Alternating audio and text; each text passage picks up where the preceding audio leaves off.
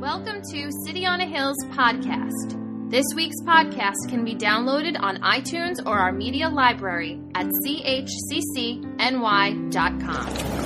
There's just something about looking at Christmas trees and angels the week after Christmas, right? There's something about it that like doesn't sit so well with you. It doesn't have the same. It, it lacks the power that it had a week ago. Kind of dissipates. Really, I'm the only one in the room that felt that way. You all walked in. You're still in the Christmas spirit. Isn't it amazing how nice people were last week and now they're, they're on, on, Monday morning when you went back to work or Tuesday, sorry, Christmas fell on a Monday and you went back to work and people were just absolutely miserable again. Some of you look miserable, the faces you're giving me right now. I didn't get those faces last week. How many of you enjoyed last week's service? Probably my favorite Christmas service ever that we reframed Christmas last week. How many of you reframed situations in your life last week?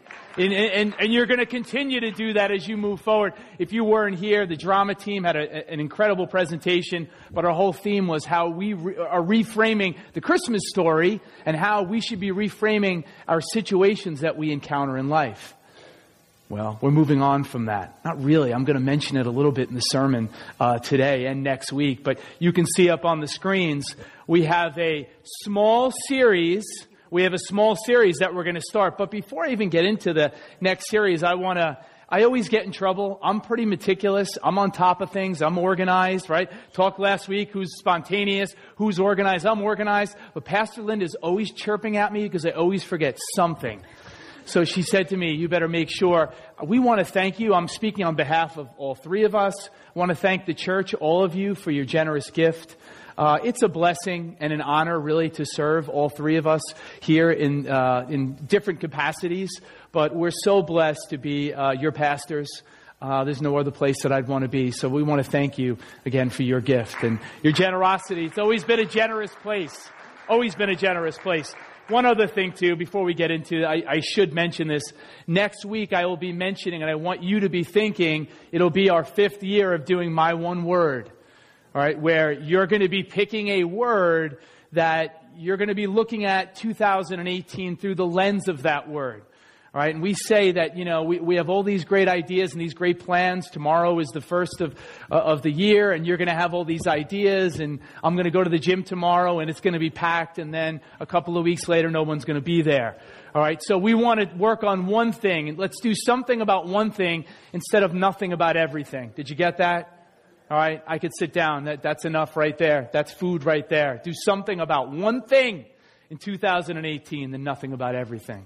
All right, so you, you be thinking about that on the back. If you've never been here before, you don't know what I'm talking about. On the back, as you walk out, we do this every year, we put up all of the words from the whole church. All right, it's kind of cool to be thinking that we're endeavoring together as a body as we move forward into uh, 2018. Well, you can see the title. There it is. All right, we're putting an X in anxiety. Anybody never uh, been worried or anxious before in your life? Never? Anybody? You've never, ever been worried or anxious about something? No? Every, all right, so I'm glad I had to do that to make sure that there are only human beings in this place today. Because if somebody raised their hand, I'd be a little worried. I really would be anxious. I'd be anxious about you and your life. All right, that you don't live in the real world. Maybe you're deluded somehow. But anxiety is something that hits all of us. And I'm just online and I'm looking this up, researching this, and I'm looking at different publications, and I wanted to see are they talking about 2017 that it was a pretty anxious year for the world, not just for America? Yeah. And then Megan sent me a really good one. This was from Apple News. Uh, it said, The Year in Anxiety. The year in anxiety. I said, listen, are they, they're trying to help me preach my sermon. This is beautiful. And you see it says between, I don't know if you could see it, between threats of nuclear war and a perfect storm of natural disasters. There's Rocket Boy next to President Trump. 2017 has seen a lot of heart pounding, push notifications, and Xanax prescriptions. But it's true. 2017 was a rough year. But I want to say just because you walk into a new year doesn't mean you're a new person. And that you, the same anxiety that you were ridden with and, you know, that beset you in 2017, it's not going to dissipate. It's not going to be eradicated until we make changes in our lives. And then there was silence. True though, right? Come on. So just because we walk into a new, year, and listen, we live in, this is a culture of fear. Sociologist by the name of Bernie Glassner, this is what he said. Now I'm just talking about health. I could have picked so many different areas. All right, I'm setting the context this morning. This is almost like an introductory level uh, seminar to what we're going to talk about and go into more detail even next week. But this is what this sociologist Bernie Glassner had said. He said we live in a culture of fear. We're the most worried society that's ever lived. To ever grace this planet. For instance, life expectancy has more than doubled the past century. We're able to cure more diseases than at any time in the history of the world. No group of human beings has ever been healthier, but at the same time, no group of human beings has ever been more worried about their health. That's us. It's America. He went on to say, can I give you some stats? I, I, don't really use my notes a lot, but I'm going to lean on my notes at least in the beginning of the sermon because I want to mention some of the facts. I didn't memorize all this stuff. Could I have memorized it? Yeah, but I didn't. All right. He tracked health articles that uh, were, kept telling us how sick we are. He only used three publications. He used the Washington Post, the New York Times, and the USA Today. You with me? Only those three publications and this is, this is what he found. He said, according to the experts in these three publications, 59 million Americans have heart disease. 53 million Americans suffer from migraines, 25 million from osteoporosis, 16 million from obesity, millions more from cancer, 12 million from severe disorders like brain injuries. Total it up, just from the articles in those three publications over recent times, we have 543 million Americans who are seriously sick. But the last time I checked, the country's population is 266 million. This is what Glassner said. Glassner said, either as a society we're doomed, or someone is seriously double dipping. Pretty good, right? Pretty good.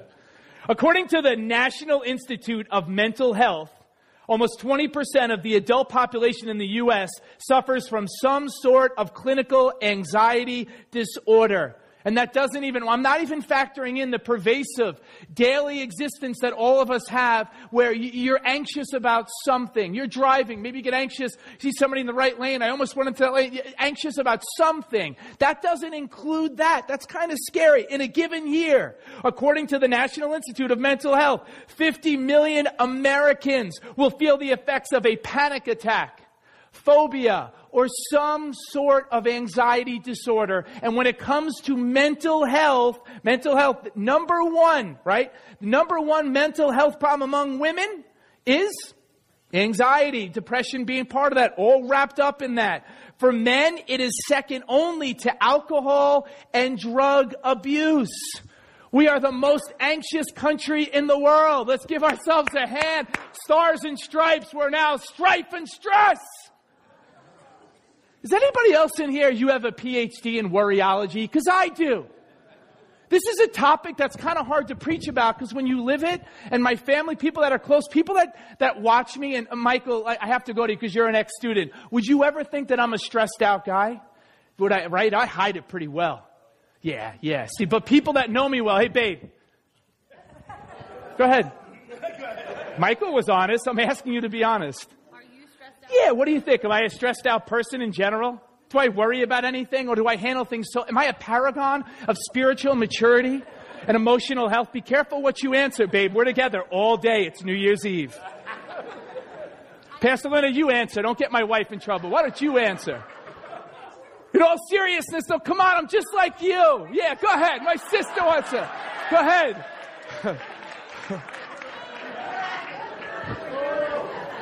I inherited it from them. These two people on the front row. Anybody else don't know? Seriously, I'm kidding around, but I'm like, really, at times, this is a big issue, I think, for everyone in the room. And I'm never going to stand up here and be a preacher. I think I'm pretty honest and transparent. I try to be. This is a real issue for me in my life. It's hard. And I think it's hard for all of us, but I'm not going to stand up here and act as if I have it all together. And there are times that Megan's like, you worried about? I said, Yeah, wor- worried. All right, preaching about this kind of stuff. I said, I'm not as comfortable preaching about this as I was reframing Christmas or spending 11 weeks on the life of David. This is a little different. This is a little harder.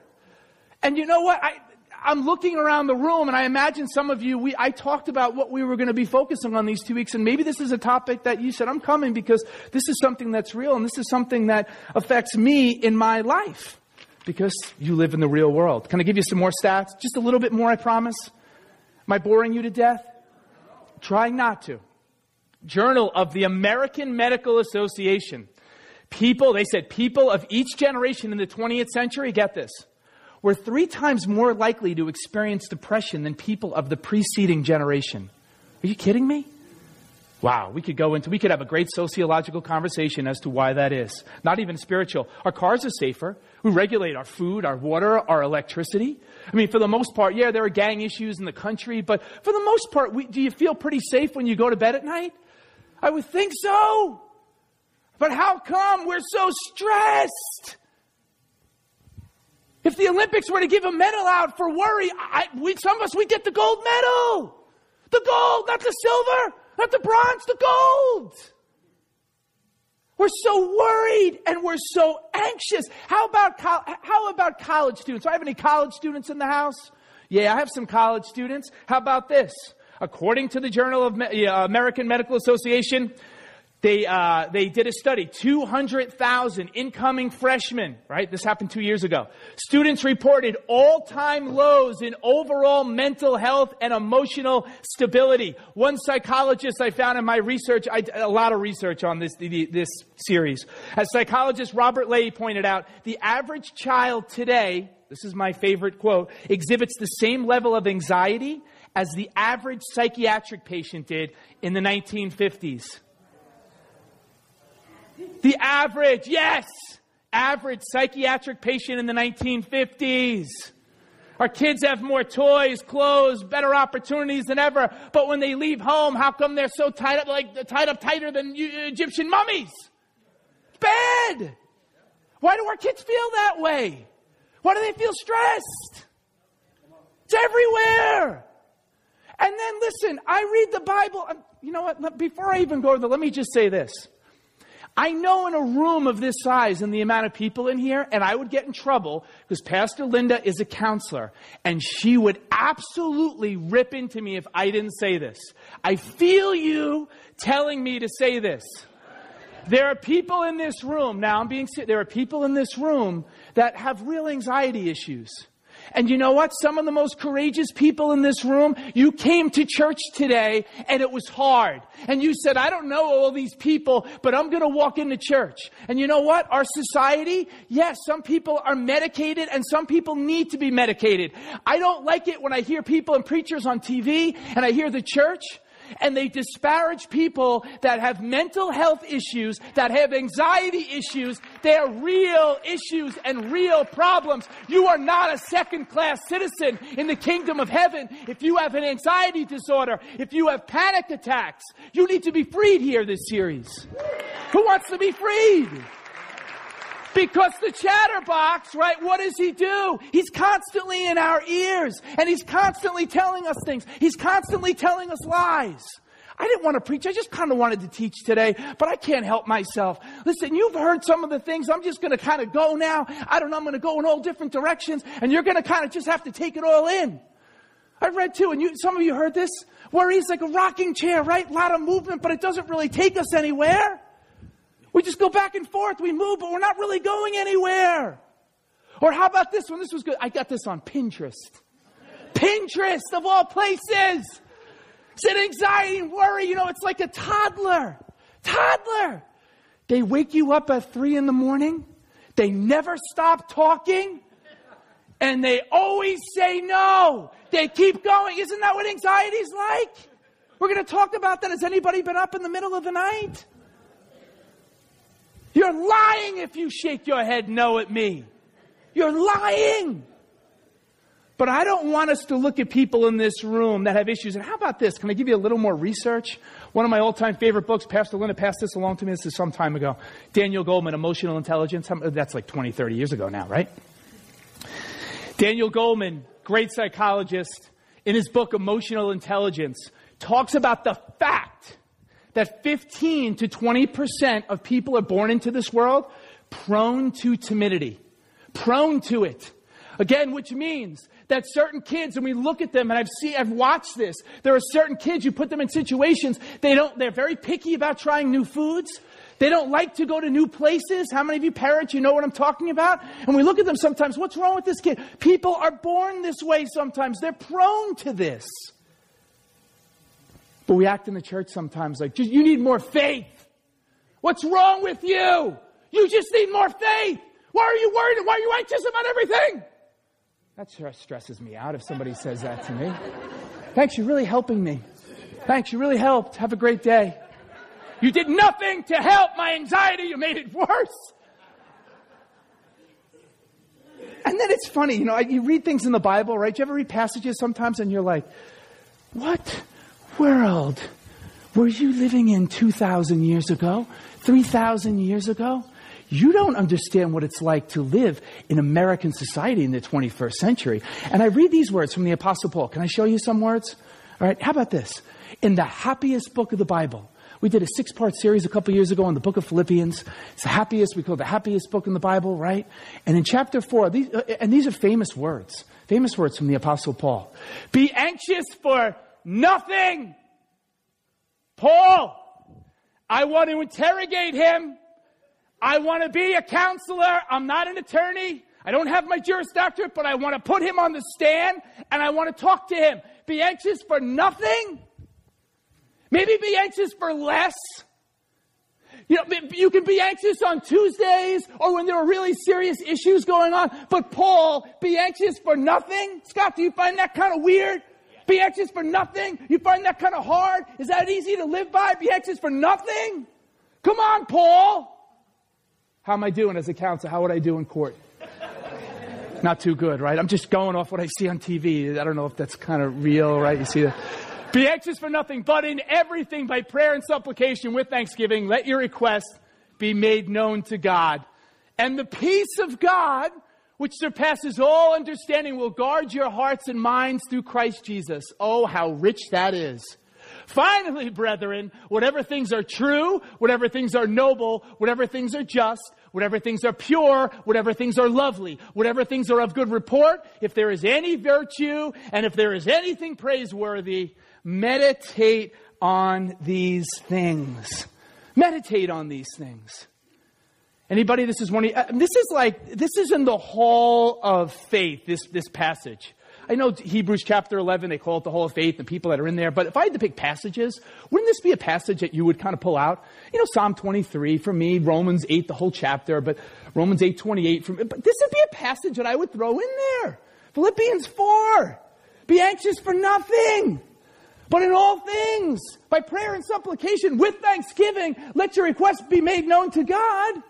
And trust when we do that, that the, the peace of God will, you know, it's going to guard our hearts and our minds. It's going to pass any understanding. It's going to be so different than what the world looks at, what they look for. It's going to be different. And we live in a world, I, I kind of want to talk about what is it like for us as we get anxious? You know, it's, it's the situation where life is going really well. How many of you are like this? You can relate to this. Life is going really well, but you're anxious that the bottom is going to fall out.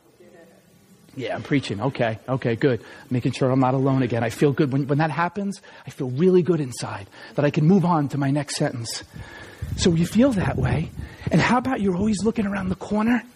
You're always looking around the corner. What's coming? I don't know what's coming. Everything's good right now. I had a good 2017, but what's, what's coming in 2018? What's coming around the corner? And we get stressed and we get anxious. Does any, can anyone relate to that?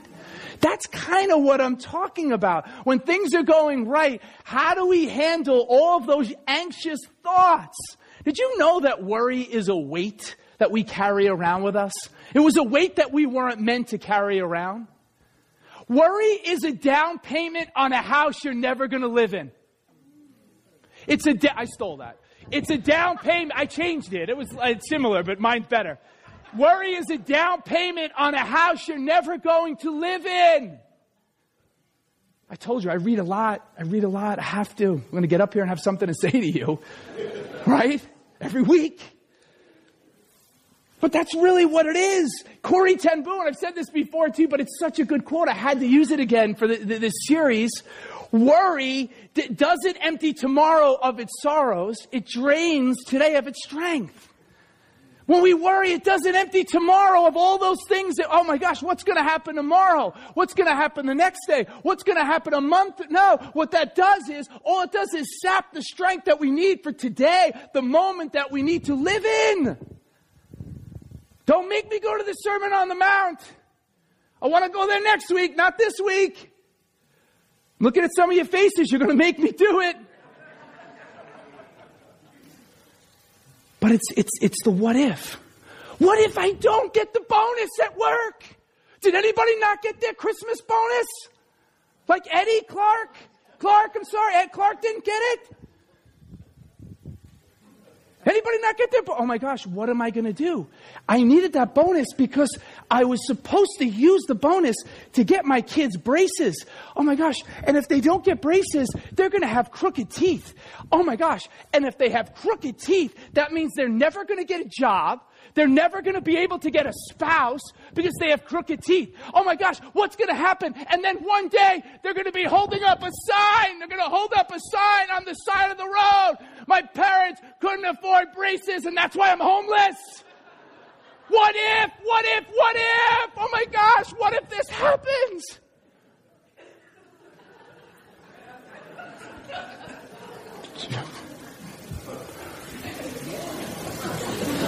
It's true.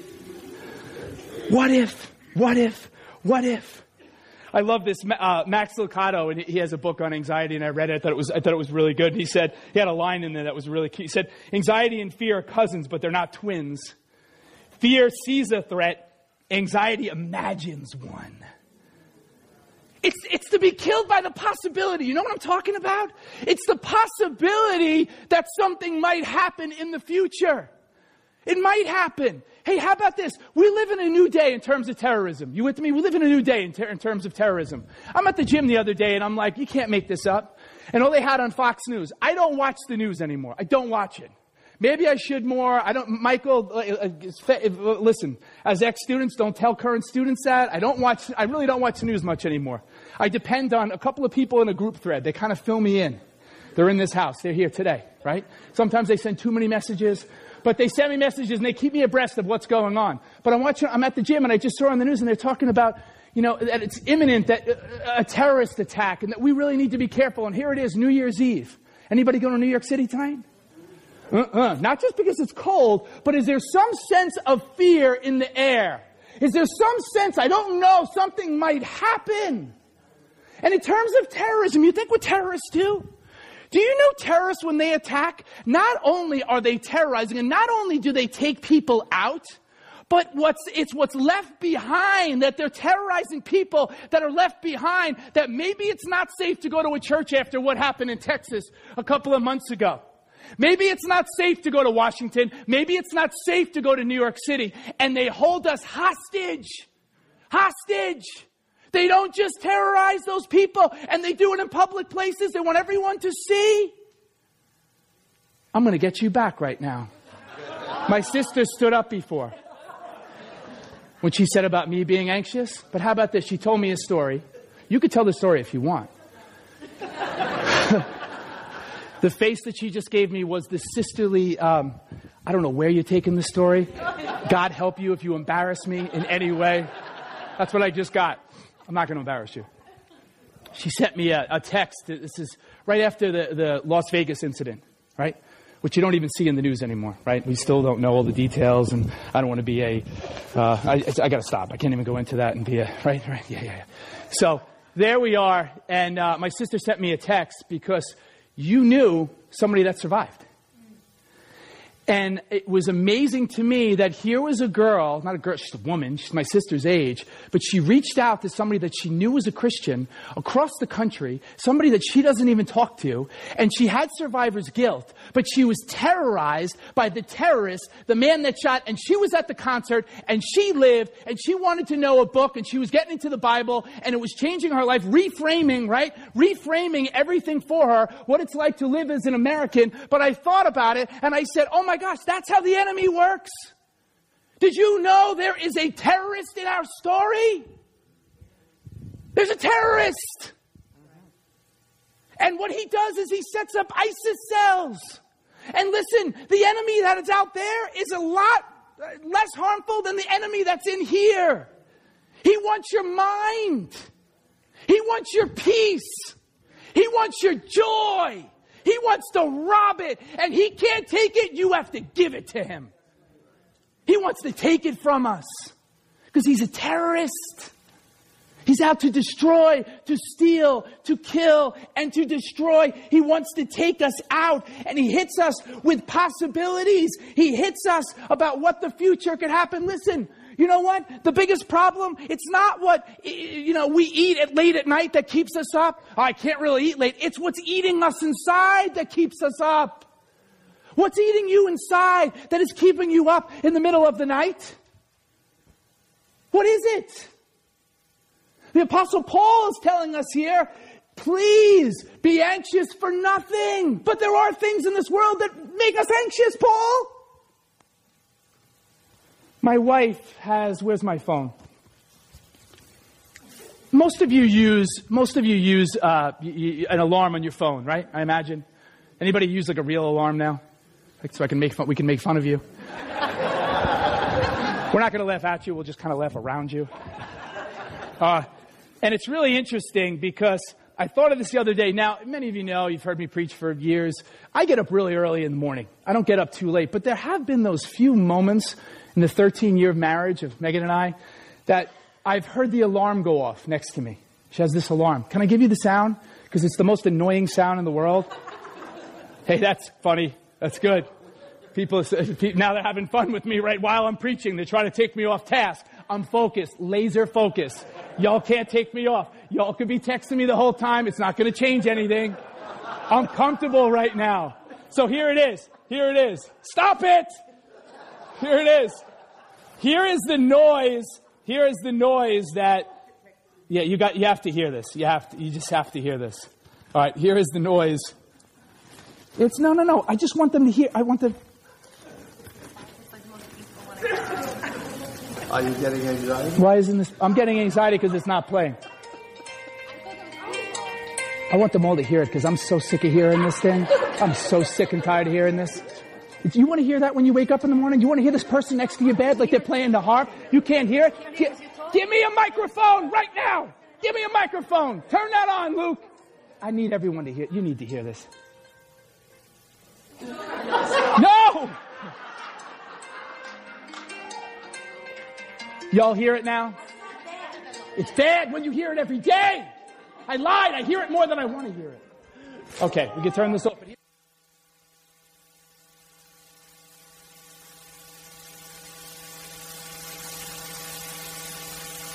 The alarm goes off. What do we do? What, my wife is like, she is the expert at this, hitting the snooze button. But when you hit the snooze button, you really don't go back into deep sleep. You're not going into, she's like, yes, I, no, you don't, girl. No, you don't. Anybody, you're, you're not going into REM sleep. You're not. You're lying to yourself if you think you are. You're not. Okay, but you hit the snooze button. And here's what I want us to understand what the enemy is trying to do. The alarm goes off. I feel like the enemy is setting false alarms in our lives.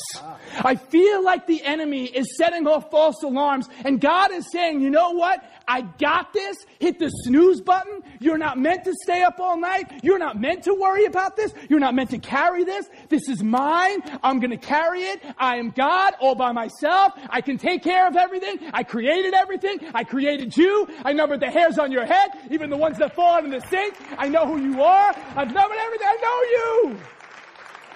But we get all right. He wants to wake us up with false alarms. And what happened the other day, don't get scared when you hear me say this, but I felt God say this in my spirit. And it wasn't like the audible voice of God, and you're going to walk out and go, dude, that guy says he is God. We should be hearing God, by the way, in our lives, right? God still speaks. I heard God say, I just, I, I felt this, I just felt it in my spirit because I got up at about three o'clock in the morning. Yeah, yeah, yeah, it happens. It happens. I get up like four anyway. But I'm up at three o'clock. I want an extra hour of sleep. So there I am thinking, and the enemy is trying to hit me with things that I could worry about. Worry about that. Take the bait. Worry about this. Worry about that. And I felt God say to me, hey, you know what? I'm up all night and I don't need to sleep. So why don't you just go back to sleep and I'll handle it while you're sleeping. You don't need to worry about this. You don't need to carry this. It's not your problem anymore, James. Don't carry it. And God would say that to somebody here today, tonight. The enemy's going to try to wake somebody up. And he's going to try to hit you with your kids. He's going to try to hit you with your marriage. He's going to hit you with that stack of bills that are coming. Christmas just ended. Ha ha ha, Christmas, right? And then the bills come in January. You got to pay that stuff off. He's coming. He's coming. He wants to destroy us. He wants to take us out. How about this? I love this. A psychologist by the name of Dr. Walter Calvert. He did some research and he discovered only 8% of the things that people worry about are legitimate matters of concern. Did you hear me? 8%. He said the other 92%, this isn't a Christian psychologist, secular, were either imaginary, never happened, or involved matters over which people had control anyway. Wow. All right, I set the stage. I'm done. Now, how do we deal with anxiety? What are some of the ways? Do you want a little bit, some practical? Yeah, you want a little bit? All right, Pastor Lynn is, is much more uh, qualified to be talking about this than I am, but I'm, ta- I'm the preacher today. So you have to listen to me. Next week, we're going to sit down. Maybe I bring you up next week. Maybe we talk a little bit. Yeah. I'm, I'm the, who am I? Who would I be then? Can't be Oprah. I'm a guy. Who would I be? Phil Donahue? Really? Phil Donahue? Phil Donahue? Oh, Phil.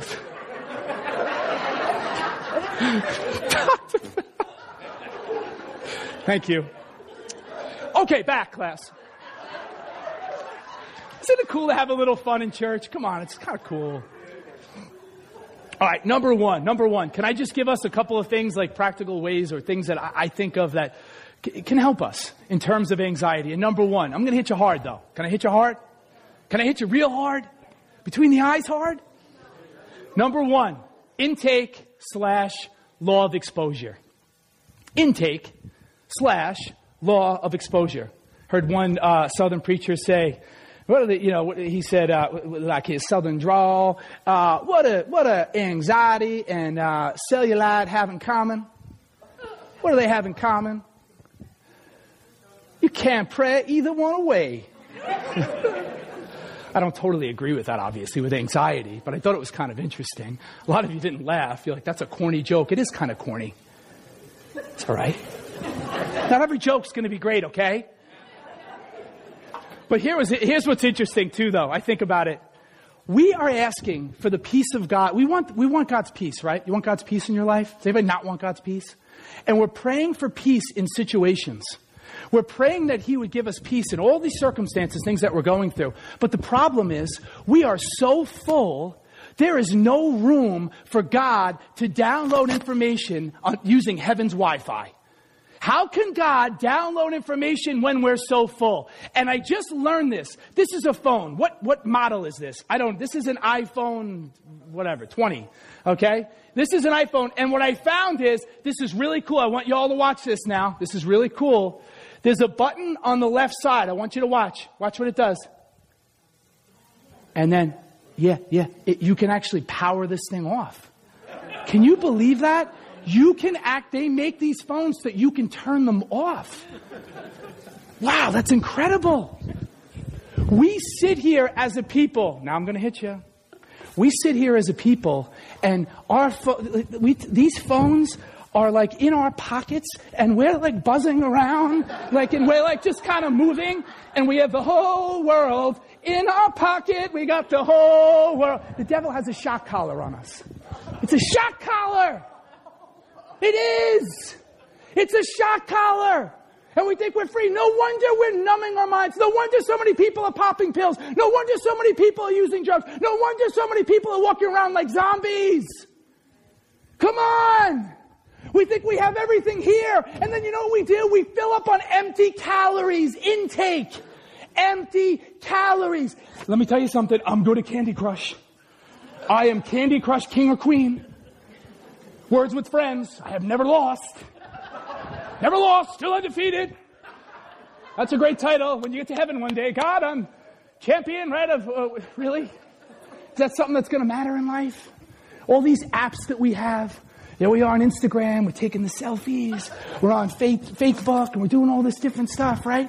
There we are, over and over again, and we're filling ourselves with things that don't really matter, that don't have any spiritual calories, and then we wonder at the end of the day, how come I have no peace? Because think about what you're filling your mind with. What if, how about this? How about like, take it to the world of athletics? Because I know that world a little bit. How about a guy like Tom Brady? You can't, they say you can't outtrain a bad diet. How old is Brady? John, how old is he? 40? 40. He's 40 years old, 41, whatever. He's 40 years old. You don't play quarterback at that kind of level in the NFL unless you take care of your body. Do you, do you ever see the dude's diet?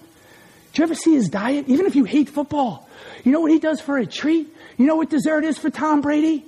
Why can't the, why can't the Jets draft a guy like this? Anyway. Avocado ice cream. Oh, I'm gonna have a treat. It is, but, but that's like his big treat. Like, really, dude? Avocado ice cream? That's like your big, ooh, okay, avocado ice cream. Dude is meticulous. There's no Olympic athlete. The Winter Olympics are coming up, right? There's no winter athlete. They don't eat Twinkies and donuts hey, um, you know, you don't see them with these products and their spokespeople, right? Dunkin' Donuts, you see some guy, you don't see that. They take care of their bodies. They take care of what they put in. They know their intake. They understand the law of exposure. And I think we forget sometimes that the books we read, the movies we watch, the music we listen to affects us in every which way. The law of exposure is just like the law of gravity, but we want to act as if we can watch whatever we want to watch, read whatever we want, and then you know what? We're going to be grounded and we're going to be stable. And that's crazy talk. It's crazy. We are never going to be who we want to be in 2018 if we continue intake, our intake at the same level. We are starving ourselves spiritually starving ourselves. We're emaciated. I said it last week. Can I say it again? Don't get offended when I say this, but come on. When's the let? Did anybody? You're not going to raise your hand on this, but last week we had some Bible verses up there. Did you did you pick up your Bible maybe this week? In the meantime, or is this the the next time that you're actually getting into the Word? But you want peace and you want joy. How are those things supposed to happen? They just happen by osmosis. How about when they, they happen when we actually have a relationship? and we actually set and set our lives in such a way that uh, you know uh, we're so out of balance and we, we, are saying no to some things or we say actually we say yes to some things that we uh, are people and relationships that we should be saying no to because when we say yes to them we're saying no to something that we really should be doing or a relationship we should be seeking. What are we doing? Our lives are out of whack. And we need to feed ourselves Feed ourselves. You think about a young, like a toddler, a two-year-old, three-year-old. Like when they're young kids, right? And they, mommy, daddy, I'm hungry. You have to feed them. But as they get older, if Jameson was 21 years old, daddy, can you make me some lunch? I'd be like, really? Really? Go in the kitchen, dude. Make yourself something to eat. There's food in the fridge. You're a big boy now. You're not a kid anymore. It's time we feed ourselves. And we think about, you know, I'm more scared of, listen, I'm more scared of what we don't put in our bodies than actually what we do. Did you hear what I said? I'm more afraid of what we don't put in our bodies than what we actually do. That's the scary part.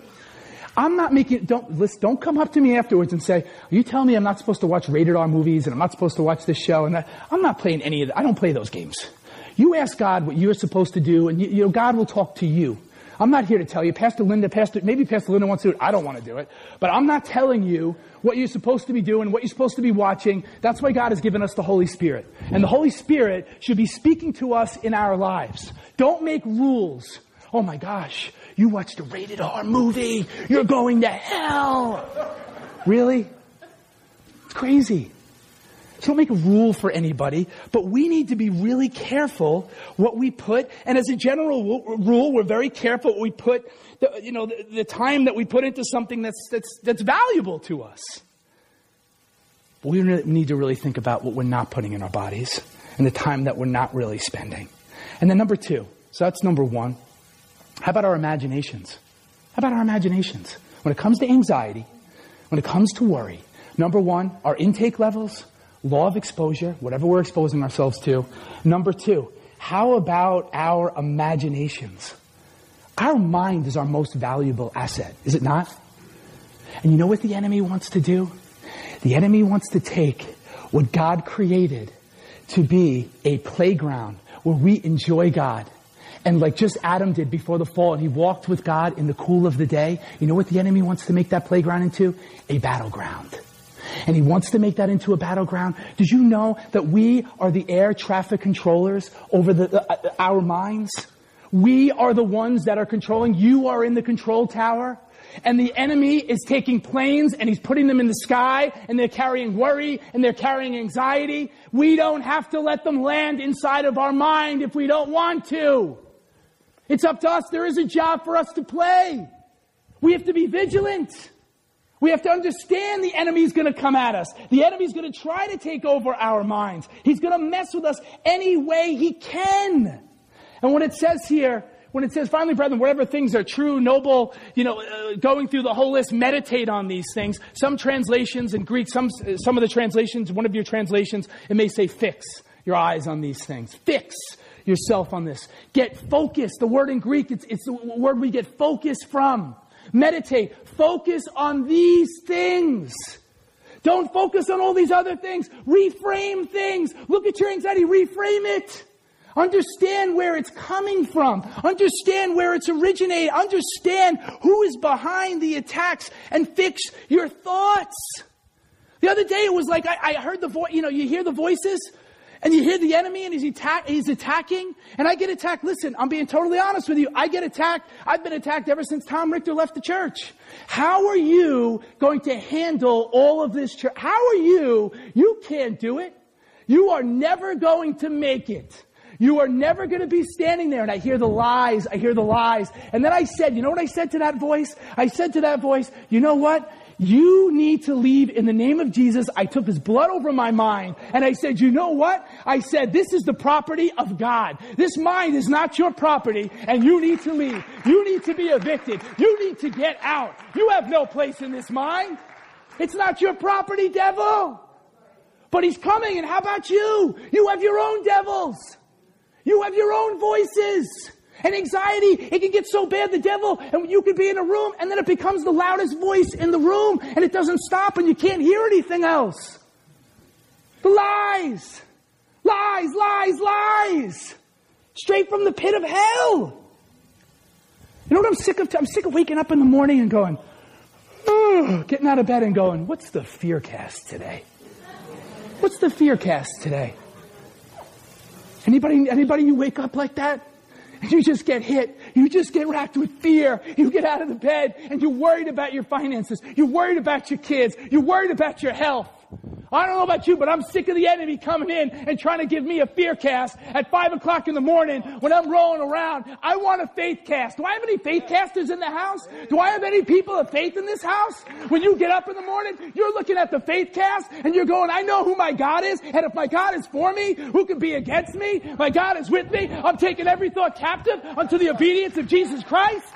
The weapons of our warfare, they're not carnal, they're mighty for pulling down strongholds, casting down imaginations, and anything that tries to take its place above the knowledge of Christ. Because you know what? I got ammo. I'm loaded. When I get out of bed, I know who my God is, and I got some word in me. I got some word in me, and I'm going back. That's what you got, enemy? Guess what? I ask that voice, and I say, I know that voice isn't from God. I know that's not from Jesus, because Jesus doesn't condemn like that. And I go back at that voice in the name of Jesus. I don't come in my own power. Listen, listen, this is the big thing. Can I say this? This is Henry Cloud. Don't try to negate the negative thoughts. Did you hear what I said? Don't try to negate them. You won't win. What he says is you need to realize that you have another life there is another power that lives on the inside of you and he has the power to take you through your situations and your fears. Big difference. Do you see that? What a difference that is? That there's another power that lives inside of us? Oh my gosh, if we ever realize the power that we have, that is given to us as sons and daughters of God, but we don't. We don't realize our inheritance. I'm almost done. You're all looking like you're, you're, you're done with me. I'm almost done. I'll go through these quickly. What time is it? I'm not even looking. Number three, celebrate. You're going to celebrate tonight. Have a good time. Right? You're going to celebrate tonight. It's New Year's Eve. How about celebrating? How about looking at this? In verse 4, it talks about rejoice. And again, I said, Paul says, again, I say rejoice, rejoice, rejoice, rejoice. Joy, joy, joy. And you look at this, when he says, be anxious for, eh, for nothing, but in everything, by prayer and supplication, with thanksgiving. I know we, we had Thanksgiving a couple of weeks ago, but how many of us are giving thanks for things God has already done in our lives? You know what I'm starting to do? I'm starting to realize that Jesus has a pretty good record. He has a pretty good record. When I look at his past, I'm done because the enemy keeps trying to tell me, I know my past is under the blood, and we still as Christians, uh, you go to churches sometimes and they say, you don't have to deal with your past, it's all under the blood. You gotta deal with your past. Changes that, you gotta deal with your past. But the enemy, I think, is even more concerned about our future. Make them live in their future. Take them out of balance. And you know what I want to do? When I hear all the lies and I hear the enemy coming against me, I want to do an about face and turn from him and look back and see the goodness of the Lord and all the times that he kept me when I didn't know, but his hand was there and he was guiding me. You with me? Go back. The other night we had a family dinner. It was Poppy's, Pastor Joe's 75th birthday. And somehow in the dinner conversation, it got on my life and how the times that I was saved. And I'm thinking about it the last couple of days. I don't even tell you. It helps me to look back. I was a young kid and there I was watching cartoons. I'm watching Scooby-Doo one day. And we had a crazy dog. Pastor Linda used to talk about this dog. I don't know why this dog was in my house for so long. His name was Oliver and he had rage syndrome. He lived in the house. There I am, all nestled up watching the TV with my bowl of cereal, right? On the floor. Next thing I know, the dog tries to attack me. Now, I was ready to take him out.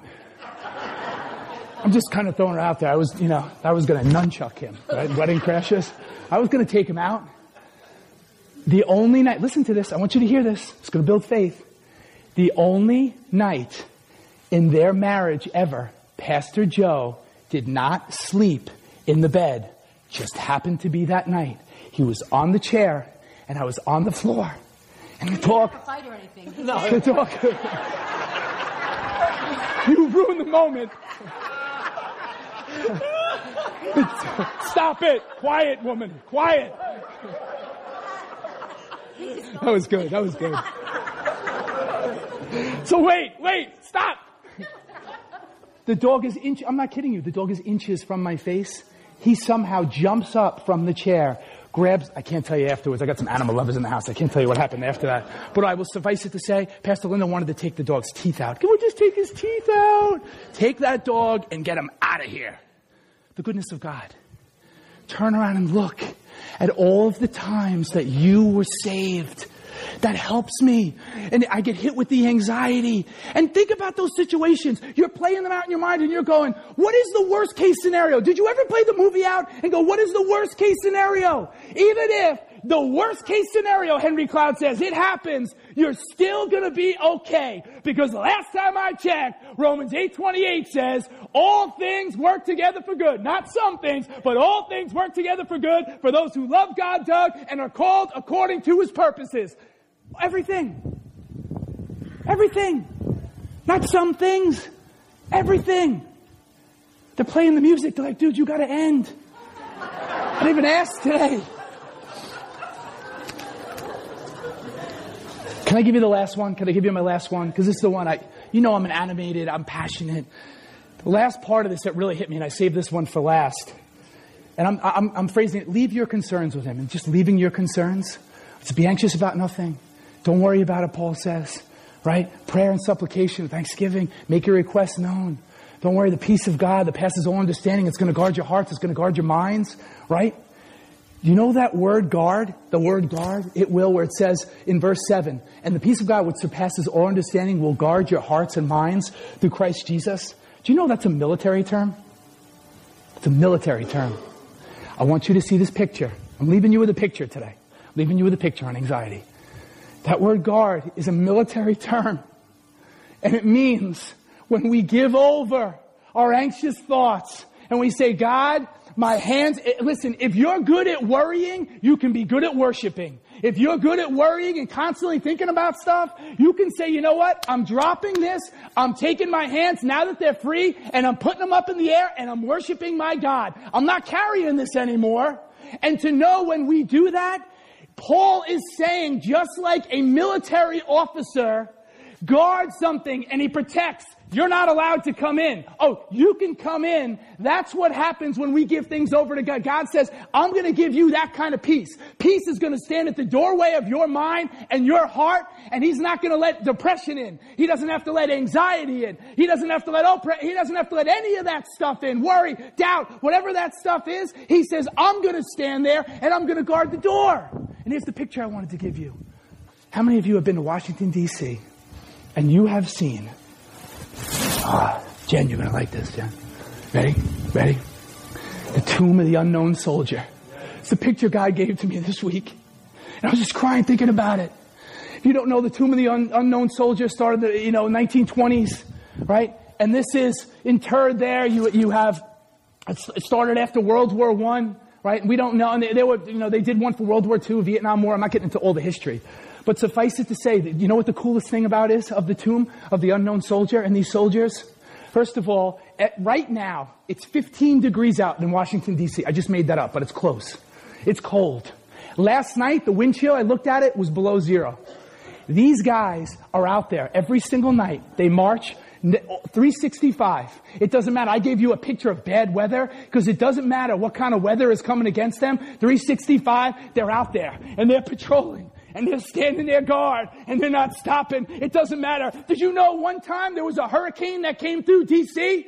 And they were told by the state, uh, I forget who it was, maybe it was the governor. The governor said, you need to stand down, get those men down for their safety. And they said, we will not sit down. We will guard this tomb because that's our job. Are you kidding me? Half an hour in the winter they, they, they change. In the summer, in uh, summer it's a half an hour. In the winter it's an hour. At night, every night it's an hour. If I went through the list of what these guys have to do, they have to memorize where people are buried in Arlington National Cemetery. They get a quiz, a crazy quiz of all places and people, and they have to get over 95% on it. It's wild just to get a badge later on that says that this is what they did. It's such a high honor. And here are these guys. And God gave me this picture. He said, you need to share this. And I'm sharing it with you because I want you to see this is what it looks like when the enemy tries to come against you and he's trying to wreak havoc on your mind. I want you to know there is a God who says, not today, devil, not tomorrow, not the next day, that I'm here 365 and I'm going to patrol and I'm not moving. Don't be moved by what you feel. Don't be moved by what you see. I am a great God and I have everything. I have the whole world in my hands. I have your situation. He's walking. He's walking and he's telling them, stand back. You're not allowed to come in. Who do you come in the name of who? Now, the blood of Jesus that was shed on Calvary says you can't come in. Isn't that a good picture? I thought it was a good picture. I want you to think about that this week when he tries to come after you. Mike, right? The enemy trying to come after you about your past, trying to come after you about your future, where you're going, right? Trying to come after you. This is real stuff.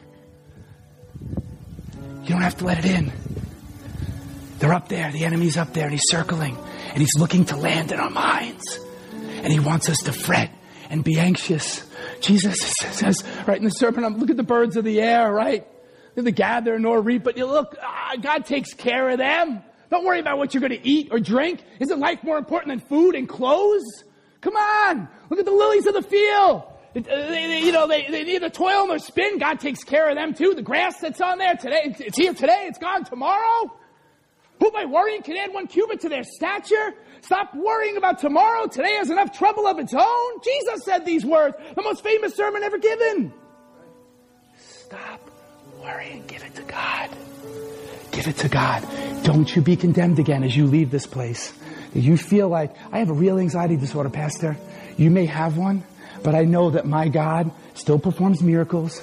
I know that my God at His peace passes all understanding and He can guard your heart and your mind and He can take you to places that you've never, you never even dreamed of. But I'm done with the devil lying to us because we have plans and we have dreams. And 2018 is going to be a year. Yeah, we prosper. I told you last week when I went to Jeremiah 29, 11, I said what 10 is, the context. Next year is going to be a year of harvest. Next year is going to be a year of blessing in your life, blessing in relationships. And finally, listen to me, listen to me. You can't make it on your own. I could have went on. I had more things to say, but I'm not saying. I, I, have, I still have next week, right? You want to come back for part two? Okay. Integrity. We could get into that. We could get into isolation. How many of us are just isolated? When anxiety comes, who do you have in your life? Who do you talk to? You know what it's like when I talk to somebody? You know what it's like when Pastor Linda comes in last night I'm depressed. I didn't want to speak today. Oh, am I not supposed to say that? I didn't want to speak today. Depressed. I was depressed all week. One of the hardest times I've had to get up here in the history of speaking. I don't know why. It's probably the topic. Powers, principalities, trying to take me out. But you know what it was like when Pastor Linda came in? I didn't want them to come in, but they came in. I'm eating dinner. I'm eating my chicken soup. And they came over and they prayed for me. And I didn't say anything, but she, she checked on me again later. Because you know what it's like when somebody says, I know what it's like. Did you ever go to a small group meeting and somebody's like telling a story and then you're like, yeah, me too. Me too. Me too. Do you know what me too does for us? You know what it does for us? Me too. I deal with anxiety. Me too. I deal with worry. Me too. Not alone. Lord, Father, I thank you for the Apostle Paul's words. Father, I ask that everyone would walk out, they would think on things that are true and noble. Lord, we could have spent a lot more time on this. True and noble and pure and lovely, of good repute, praiseworthy. Lord, may we think on things that are good. Lord, may we, may we check our, and balance our intake. What are we putting in, Father, into our lives, into our minds? What are the pictures? What are the stories? What are the words, the news? Father, may you convict some of us even here. And Father, help us fill our lives with calories that, that are going to bring life, not things that are bereft or devoid of, of spiritual value. Father, we want to be a people that really sit at your knees in 2018 and trust you Father, I want to trust you no matter what happens, no matter what calamities hit this planet, no matter what the stock, what happens with the stock market. I know there's a God that's on the throne. I know no matter what happens, I can trust you. No matter where you take us, we can trust you. And we're not going to be moved in 2018 by what we see with our eyes, Father. We're not going to be moved by what we feel. We're going to be moved by you and your word and Holy Spirit. I ask that you would breathe on your church. Breathe afresh on us, Lord. We don't want to just get high when we hear a word. We want transformation. Lord, renovate our hearts. Do what only you can do, Father. Have your place. Have your place. Amen. Amen. Thanks for listening to City on a Hill's podcast. For more resources, visit us at chccny.com.